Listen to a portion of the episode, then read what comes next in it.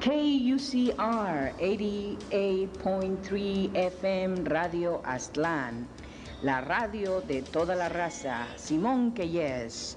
This is Alicia Rizón.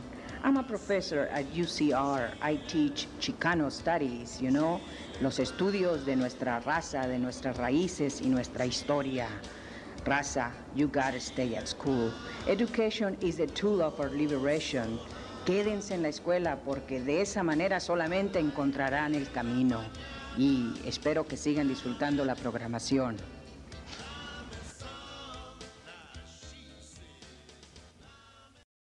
Hello everybody, this is Carlos Montes. Un saludo a toda la gente de allá del, el, del Valle de Inland Empire. I want to say hello to everybody out there who's listening to Radio Free Aztlán on KUCR 88.3 FM.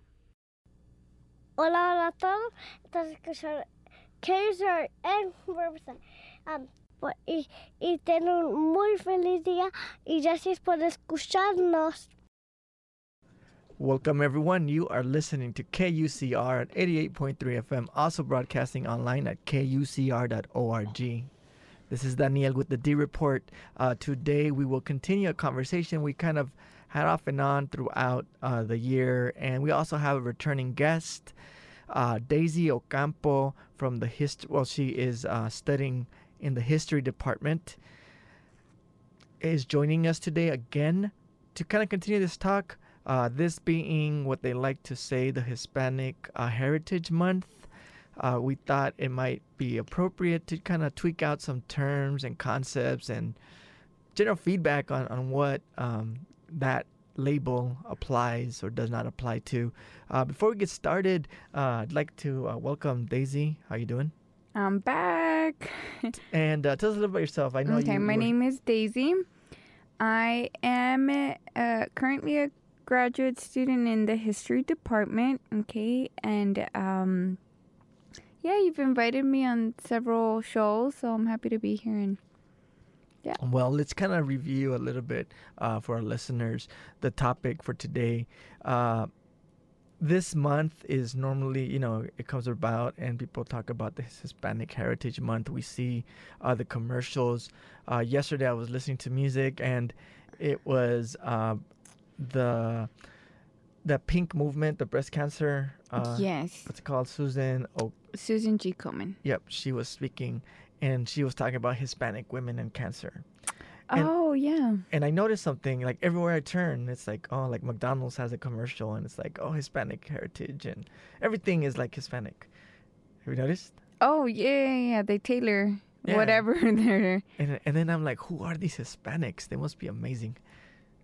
They get like commercials and stuff. Yeah, you get your own breast cancer commercial. Yeah. So anyway, having said that, I think today we, I wanted to just talk a little bit about it because most of my research and even my own personal take on it, not just uh, like my background is in education. I, I also studied Chicano studies as a as an undergrad and then moved on to anthropology, focusing particularly on youth culture, issues of ethnic identity, and uh, education. So this is pretty much all I talk about all the time. Mhm. But aside from that, I actually talk about this all the time just because it's my thing. You know, like people say these things and I get like all these alarms. Like, why are they speaking so freely about something that I don't Or understand? they learn to not talk about them around you. well, I don't know if they learn. I hope hope I don't shut people out. I just find myself really confused all the time. And what I wanted to talk about is just that the uh, I came across an article from the Okay. Pew Research Center, the Hispanic uh, Pew Research Center, Uh-huh. and the title of this article is says when labels don't fit Hispanics and their views of identity. So this uh, was a, a research project in which they uh, conducted surveys trying to get a sense of uh, demographics on, on this community, which they call the Hispanic community. Uh-huh. And they asked several things. Uh, they asked several things about about it, kind of figuring out uh, how do how does this community view themselves in terms of politics, in terms of community, and one of the first things that came out of this research is that um, the term Hispanic doesn't fit, and it says that the they, they, they, they went around asking people how they felt about the term, and uh, they realized that a lot of people didn't identify with that term. And sometimes the term Hispanic is interchanged with the term Latino. And for us, that's always been a really interesting thing because it feels so normal. But the term Hispanic as a government uh, issued uh, term is fairly recent. It's only been around 40 years. In 1976, it was passed by by Congress as Public Law 94-311 called the Joint Resolution Relating to the Popul- uh, Publication of Economic and Social Statistics for Americans of Spanish Origin or Descent. Surprisingly, that's a long title. Uh, all it was is that they made a, a resolution that in in doing statistical surveys on community demographics, they were going to include one new term, Mm-hmm. which would be Hispanics. Uh, up to that point, they had issues such as white, black, Native American, and Hispanics were always Other other or, just white or no? white. Yeah. Actually, there was a lot. Uh, I think about, for example, my, my sister's birth certificate. It, it's white. I think Uh-huh. about uh, Villaraigosa's question. I don't know if you came across it uh, when they were doing the U.S. Census, and there was this question of like, wait, what what are you gonna put down? What do we put down? And when and when it was about the we, it was like we as a community, you Right. know. And then he responded with a very frank question, like, well, I don't know, it, aren't we white? You know, isn't that what we're supposed to put? You know, under race but he it was sincere. I mean, he wasn't Mhm. trying to. He was just like, "Hey, I grew up that way." In that box, you put white, and I bet you if you go to his birth certificate, I'm positive you're gonna see white there. Mhm. Um, just because of the way that we've come to see this racialized uh, myth of assuming people come into these categories and Hispanic, Latino was this ambiguous. Like, what do you do with that? Having said that, we're in this month that is supposed to celebrate a community, uh, which, by by this research in itself, doesn't really uh, appreciate or identify with the actual terminology itself. So, uh, I'm just kind of uh, trying to lay out the foundation for today's kind of talk. When you hear, you know, some of these different issues regarding like just the title alone, when labels don't fit, what what are some of the things that come to mind?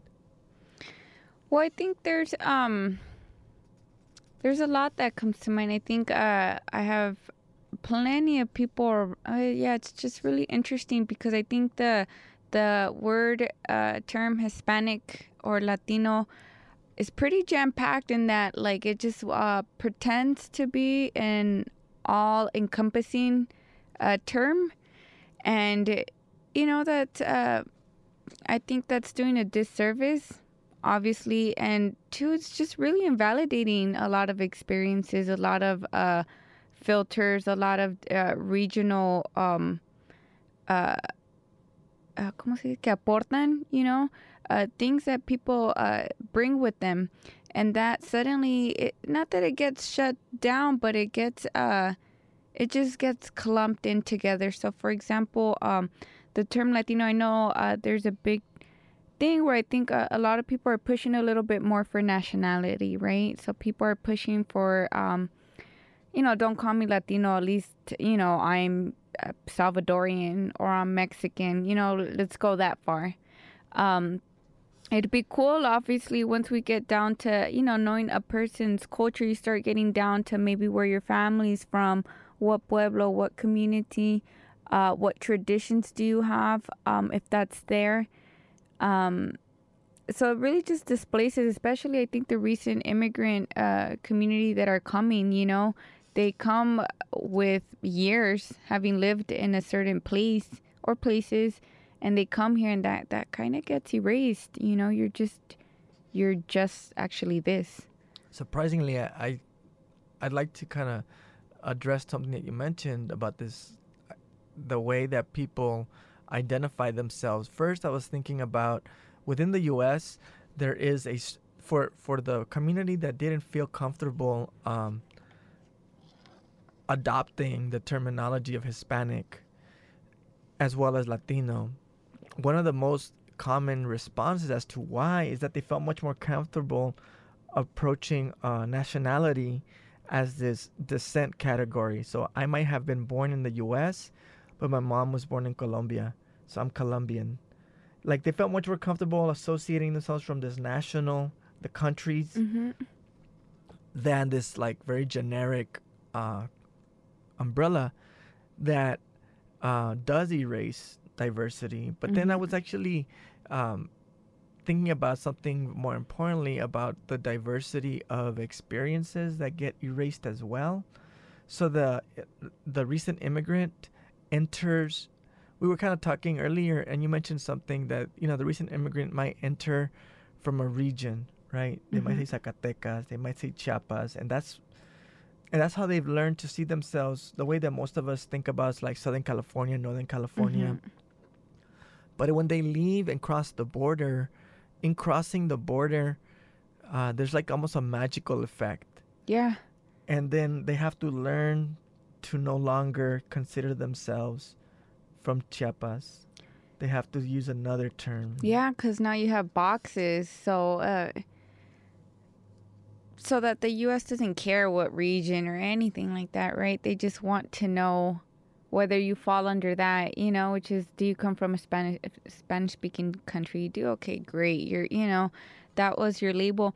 But I think one of the things that's coming to mind right now is this category gives um gives creates, I would say, not gives, creates this type of uh, second class citizens within this category. So when you talk about the indigenous Mexican person that comes in, um, they're already second class citizens in Mexico. Now they come here and they, you know, you there's this big old um, there's this big old lingo of like, okay, well now I'm Mexican, but I carry a whole other culture on top of the mainstream, wh- which they may not be participants of, uh, mainstream Mexican culture, because I know that's what happened with my dad. He's native from Zacatecas. He came here and became Mexican. That is how my dad will answer you. Now you, he goes back to Zacatecas. He's not you're necessarily so he, it, it's weird because he learned to be Mexican here. I, I, I, I don't know. I'm, I'm really um, kind of uh, taken aback by just how clear the the reasoning behind the way people feel that this term doesn't really fit comfortably. Mm-hmm. Because I was thinking about the the research is is presented in a way that actually is common sense, right? So that it tells people th- this project that like uh, the the models of assimilation are clear, but you have to ignore them. Meaning, when I talk to people, and this has been going for a while, they will say there is no one single Hispanic community, or you can't assume that every quote unquote person who accepts Hispanic as a terminology is the same. But it almost doesn't matter because I think about the fact that like everyone pretends that that shouldn't be an issue. What I'm trying to say is like almost like everyone everyone knows that it's inaccurate but just pretends that it is accurate. Well, So when you address your dad, Uh-huh. that example I think is shared by many and many if not the majority of people. yeah, you know, you don't even. Yeah, you. I mean, it's it, it's layered, right? So when you talk about like, okay, uh, you immigrated from Mexico. Did you immigrate from a city? Did you immigrate from a rancho? Did you immigrate from a pueblo? Um, so if you're already talking about some kind of marginalized group in Mexico, they're having that experience here.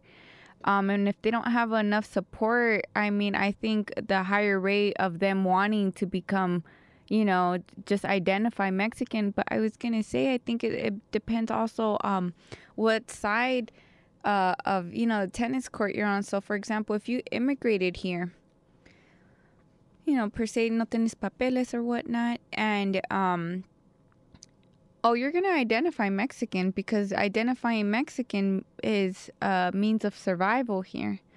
Um, but I think second generations and on, who uh, you know, we have a little bit more of privilege of understanding the the issue at hand, um, can ask for more.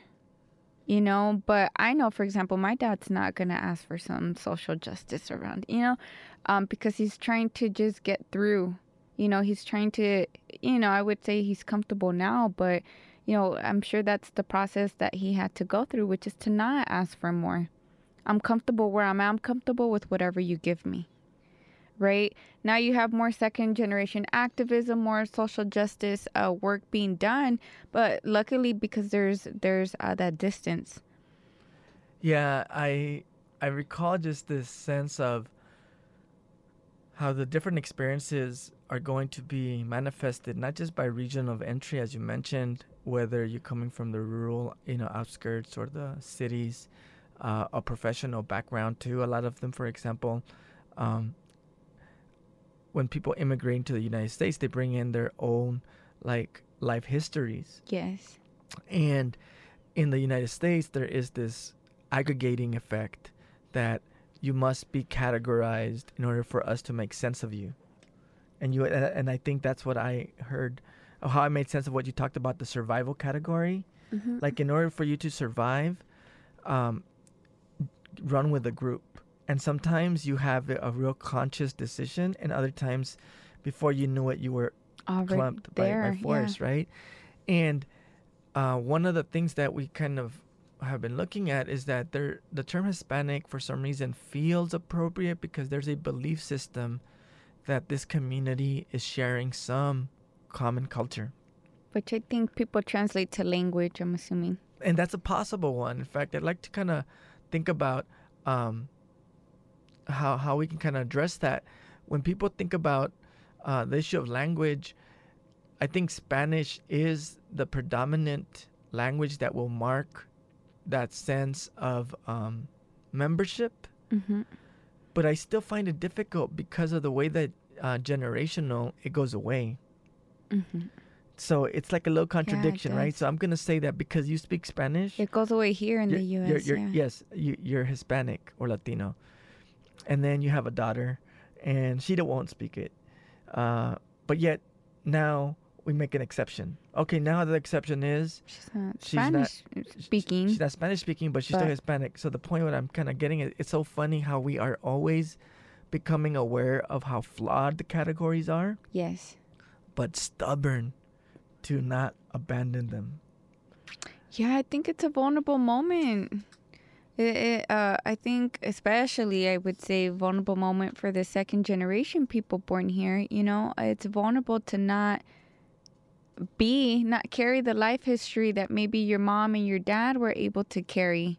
You know, that might be what they're holding on to as well, which is, I mean, obviously, uh, having an identity is a really big, healthy part of a person's well being, you know?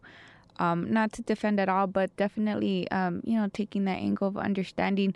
But yeah, it definitely is flawed, and I think it's holding itself on through people's fear of not, you know, not knowing how else to identify. Yeah, good I call. Because wonder. that is the in, in in most of my work I keep repeating this like the term identity I always require like an adjective beforehand. You know, we all car- all of us carry identity hmm because just a definition, a label.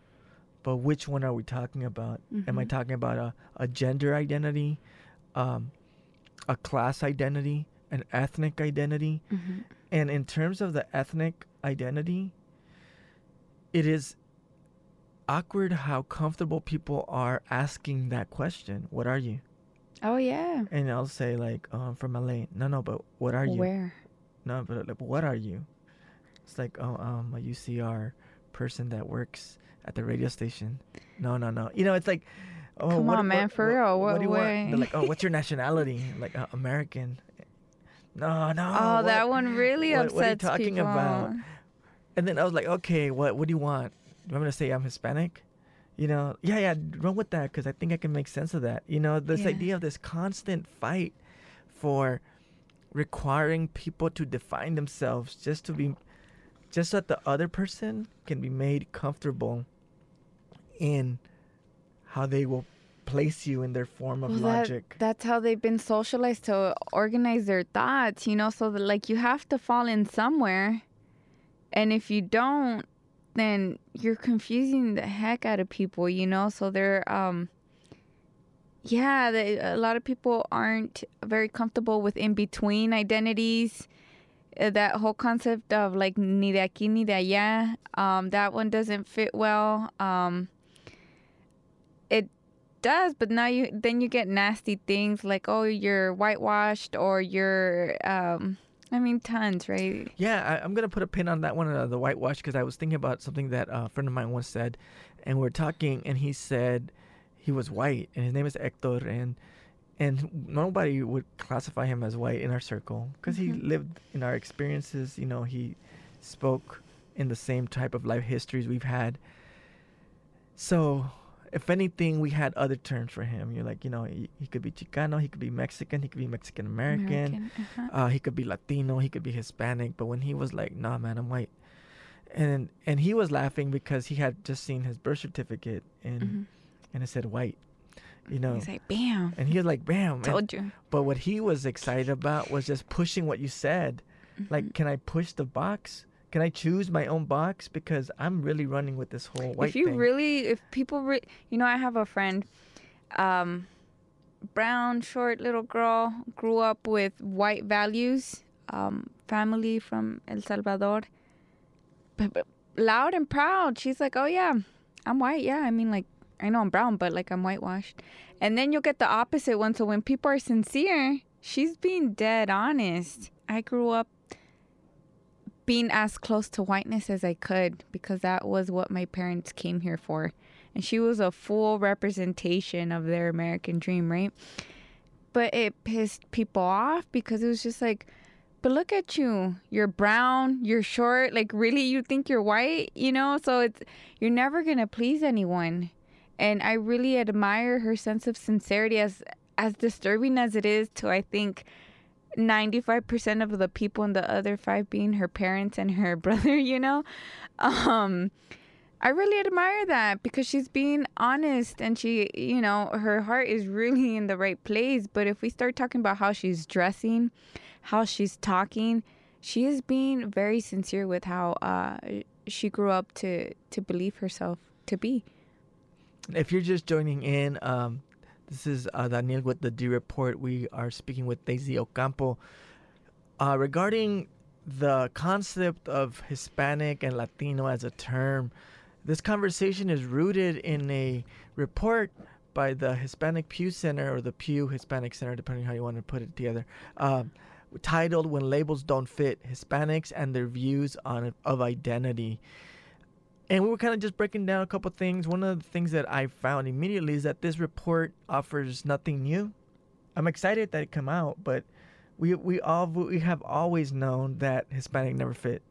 Mm-hmm. And I mm-hmm. came across it so many times ridiculous. I was one time talking to this one lady uh, uh, during the political campaign, and it was for the Obama administration and the Democrats, and she was some high person in like organizing. And and the first thing she was talking about was like the Latino uh, voter community, the voting block. Mm-hmm. And then she says, "Well, let me just be frank. There is no one Latino voting block, like one unified one." Mm-hmm.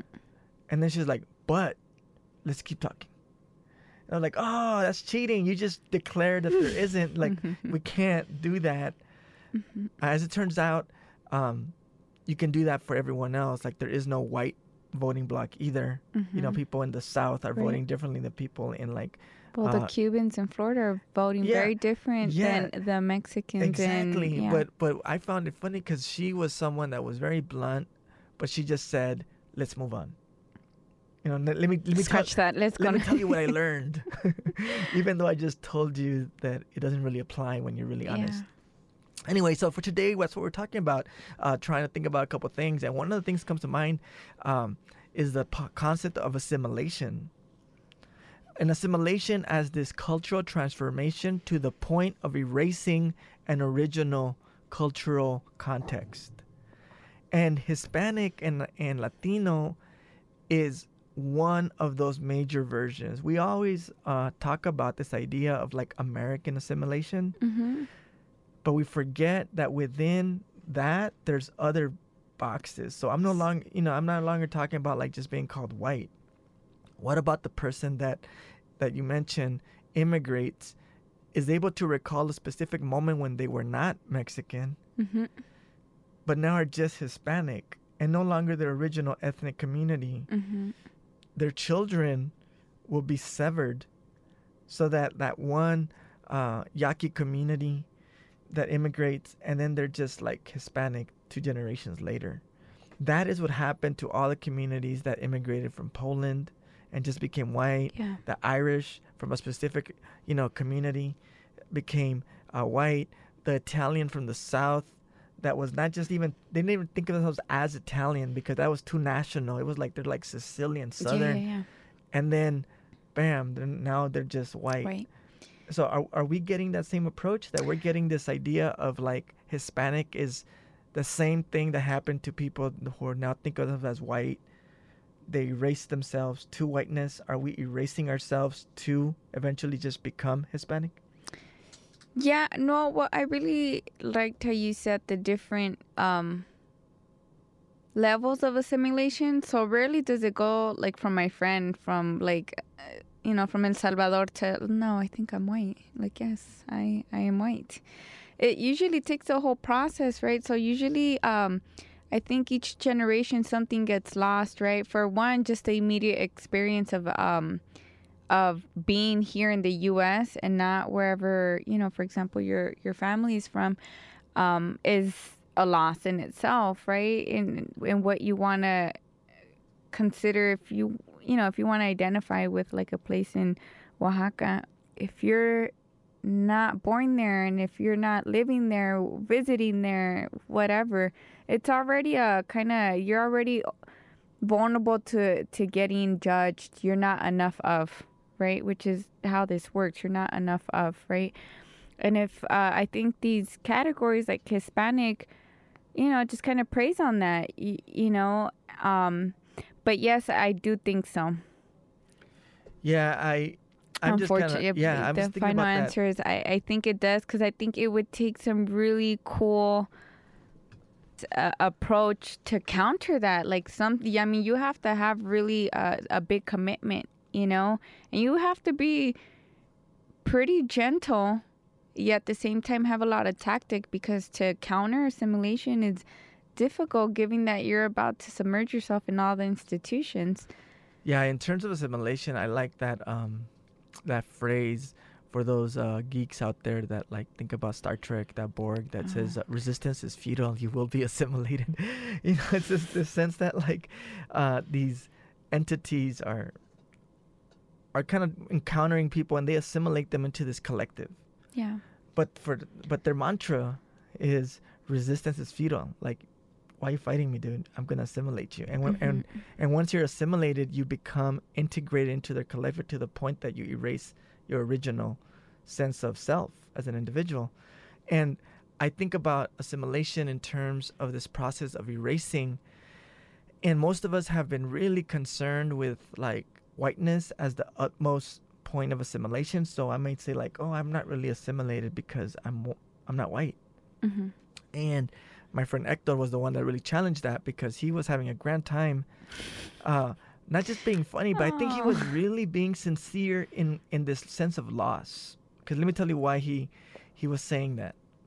He was saying that because at that point he was trying to say, "What about me isn't white?" So that like if I have to prove that I am not white, he was like, the way I think, I don't feel I can connect with my parents. Mm-hmm. Uh, the way I speak is like I don't understand any of their languages. Mm-hmm. Um, my sense of cultural well-being is all U.S. based pop American values. Mm-hmm. When I think about my parents and their values, their tradition, my grandfather, Different. they're like Can't alien even- to me. They're yeah. like, and he was, I think he was struggling with his sense of loss. I don't think he was excited that I did this on purpose. It was more of a realization, wow, this happened.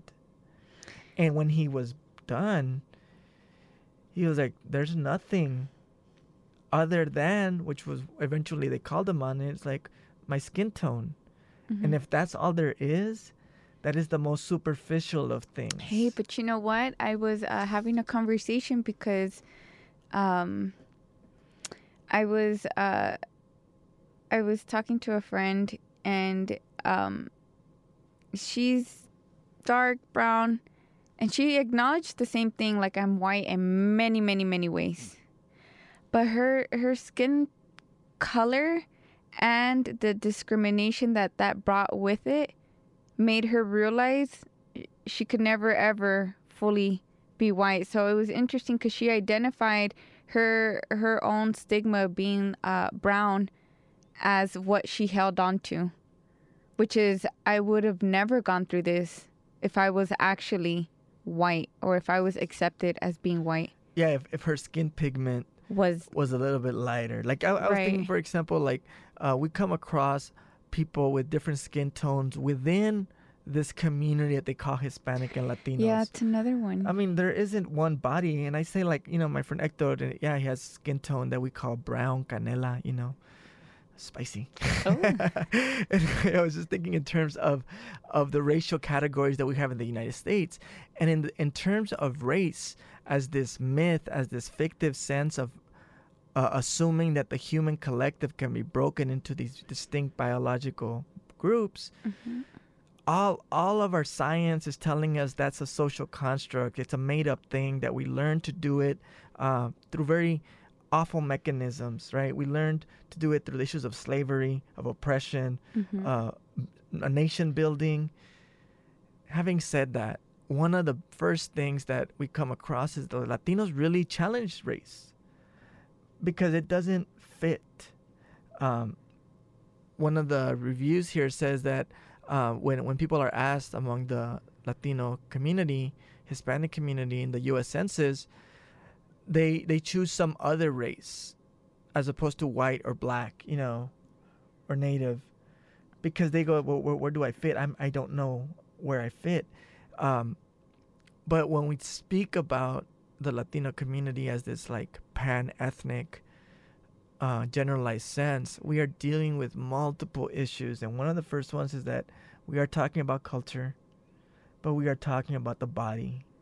And I think that's what throws a whole new line of confusion to it because people want to be stuck that, well, look at me.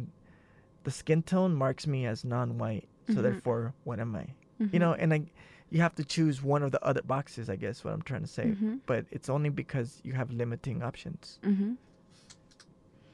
Yeah, I think um I was just talking to you about it. I have a friend that's uh Belizean and I look at her family experience just you know, just to even just chill in her living room, uh, have dinner with them, and I see my family, and it and it's interesting. It's a whole different. Um, it's beautiful. Diversity is a really nice, beautiful thing if it can be left as that, you know, and let it change, assimilate, alter it as it needs to. But um, there's something powerful about that, you know, knowing that you have your own dynamics, that you don't have to be anything else than whatever is there, you know. Um, yeah, so I was saying she's uh, she's light uh, Afro Belizean. Uh, her dad is just Afro black, if you may, and that was the big thing. It's like, Kiana, are you gonna become black? You know, because uh, I forgot what language they speak in in Belize, but that's what they speak, and it's not. Oh, is it a native language or because they have a couple things? I mean, they, they speak Spanish, they speak it- they speak English, they have a collection of uh, Afro-indigenous Well, languages in yeah, it's- Belize as well. Yeah, it's one of those. Um, it wasn't Spanish and it wasn't English, right? But um, yeah, it was interesting because uh, so I mean, with the parents again, it it was almost uh, one of those things where it's like, well, I understand where you guys come from, and then comes this interesting thing of like, well, what's gonna happen with my friend and her generation of siblings? Well, and that was um that was a big talk during high school. Just like, oh, are you gonna become black? You know, because it was happening with one of her older siblings, and not so much her. And it was interesting how they're able to pick and choose, right? Depending on what circles they were around. Um, yeah. I I I think that's one of the things that has always really confused me the most about this terminology that feels so awkward to me and to actually almost everyone I talk to, but yet in, in its execution is so commonly accepted. To me, that's a it's a really confusing contradiction. So that I, when I repeat, when you ask people, the majority, and I want to say like like overwhelming majority, like almost everyone Mm-hmm. says, no, it doesn't fit well. It's kind of clunky, inaccurate. So that's what they say. But But the majority overwhelmingly just run with it. what's interesting, I think uh, some people have grown have grown different things, uh, different lines to kind of help facilitate that. You know, so they acknowledge they don't, but at the same time, they're not necessarily gonna fight it. So you'll hear lines of like, oh, pues es que ellos son de, de esta área y yo he ido que por allá, you know, it's like this and like that. Where we don't really do that. So they're able to mark that they're not. Um, but at the same time, they're okay being in this category. But you know, it's it's an interesting, um, you know, tug and pull. I, I I see that a lot with like, oh, well, you know, for example, es que en Belice ya son morenos y yo he oído que como que trajeron, yo no sé, you know, but they they know a history, they know it's different. But they'll be the first one to mark that box. Well, that's what comes to mind because the again go, referring back to the research findings, there's a a number which I think is quite low comparatively to what I would uh, uh, believe or expect, and it says 69% of those that were surveyed that um, fall under this quote unquote Hispanic demographic stated that they did not believe that there was a shared common culture among this Hispanic category. Yeah, I don't think so. And to me, that's still lower than what I. I mean, when I come across it, I'm hitting like 99%. Like, and maybe because I'm have a skewed sample. I don't know. Maybe everyone in my circle has, has been having the same issues. But I think about our parents, uh, how they had to learn to think about themselves as Hispanic and Latino, and that was a a moment. If you check them, they're all going like, "Yeah, kind of." I never really thought about that term when I was 18. You I know, was just able to. but when I came to the U.S., that's what they told me I was. yeah. You know, And there was other people around me who were also confused. in the same. Yeah. And having said that, that's the problem. Like, why are we accepting a way of being clumped together when we are fully aware that we have very little in common? I don't know. I'm, I'm just thinking You like know what what? It because I understand the the model, of, for example, of its inception. Like, I want to return to something that used to happen a lot when we were little kids.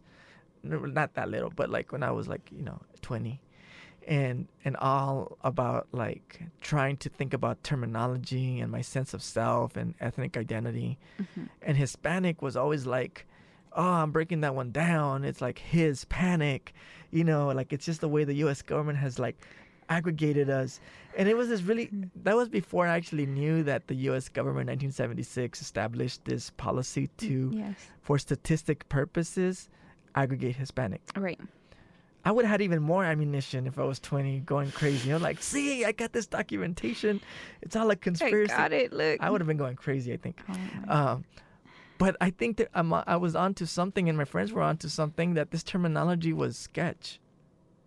You know, I was just thinking how how much of uh of how like the default, you know, like we just became Hispanic happens out of just that initial group of people who are just as confused. I'll tell you why. Um, where I worked, I had a client. You know, we have them fill out paperwork, and of course, there's these boxes.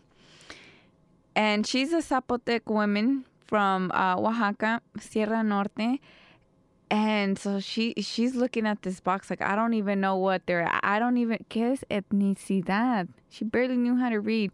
She asked homegirl next to her. Was like, oh, you usted que está because she knows some Spanish. She was like, ajá. Y aquí qué qué qué va a poner aquí?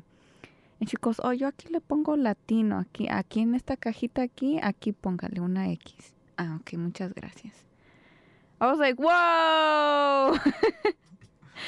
But that's what happens. It's like that. It's those. Little- Well, I mean, they thought it was little moments, but to me, it was speaking volumes, right? It- because because it it was in the happening. Well, what you were visualizing is what all of us have had our whole lives. These micro moments of instruction that Right. culminate to collect to to um, express a collective, larger sense right, of right, definition, Yeah. and they happen just like that because Yeah. you were not given an option. And again, uh, for those that are, are tuning in, uh, today we were just talking about uh, the term Hispanic, uh, Latino, in kind of recognition of that Hispanic Heritage Month. I'm pretty sure you guys are seeing all the banners and all the commercials and all the different ways that uh, people get uh, quote unquote celebrated. Um, this this talk is really i mean it's a, it's like a long talk and to some degree sometimes it's a talk that some people will say like you're just overthinking it. I've had people just say that to me like you're doing much to do about nothing man. There's nothing here to be addressed you know? Mhm. and as we kind of wrap it up i'm just thinking about uh in what ways for you is this one uh significant enough to talk about and another not as significant I'm not I'm not interested, meaning it's not significant for me to start a debate. Actually, I, I go in circles and and I think I kind of get annoying, borderline. You know, she's oh gosh, she's always talking, bringing up all these big things. You know, because it makes them feel vulnerable. So I that's the approach I haven't them though for anyone that considers themselves in that box. Okay. Um, so if I start deconstructing, you know, how we're doing right now, that's painful. It's uncomfortable and it's very, it's not productive. So I usually like to do the opposite, which is to to honestly ask, like, oh, where are you from? You know, because I think what's missing is opportunities for them to speak about their life histories. There are no opportunities. No one cares about that here, especially in these boxes. So I think if we had more children asking their parents and grandparents, you know, more about where they came from or whatnot, you know, just even out of curiosity or either just a kitchen table conversation, that means a lot because they're able to refer back to as something significant and something that people still want to know about. If they don't, they will e- become even more comfortable with these categories, which is it doesn't matter anymore. So I've learned to um, give more opportunities, and I always ask, and I could tell it always makes them feel good, and that that to me is sufficiently important. And with that, that runs our time. Um, Daisy, I want to thank you for coming and joining us again. This was a really good talk. All right, you're welcome. And again, uh, this is Daniel with the D Report. I want to welcome all the listeners to feel free to um, send us an email. The address here is comments at kucr.org. You can go ahead and put on the subject heading uh, D Report, any anything um, you want to offer us as feedback. Again, this show is designed to just spark up conversations around, you know, the kitchen table, ideally with kids around, and maybe uh, just see what happens, you know. Um, and with that, all right, this is D signing out. Stay tuned to KUCR on 88.3 FM.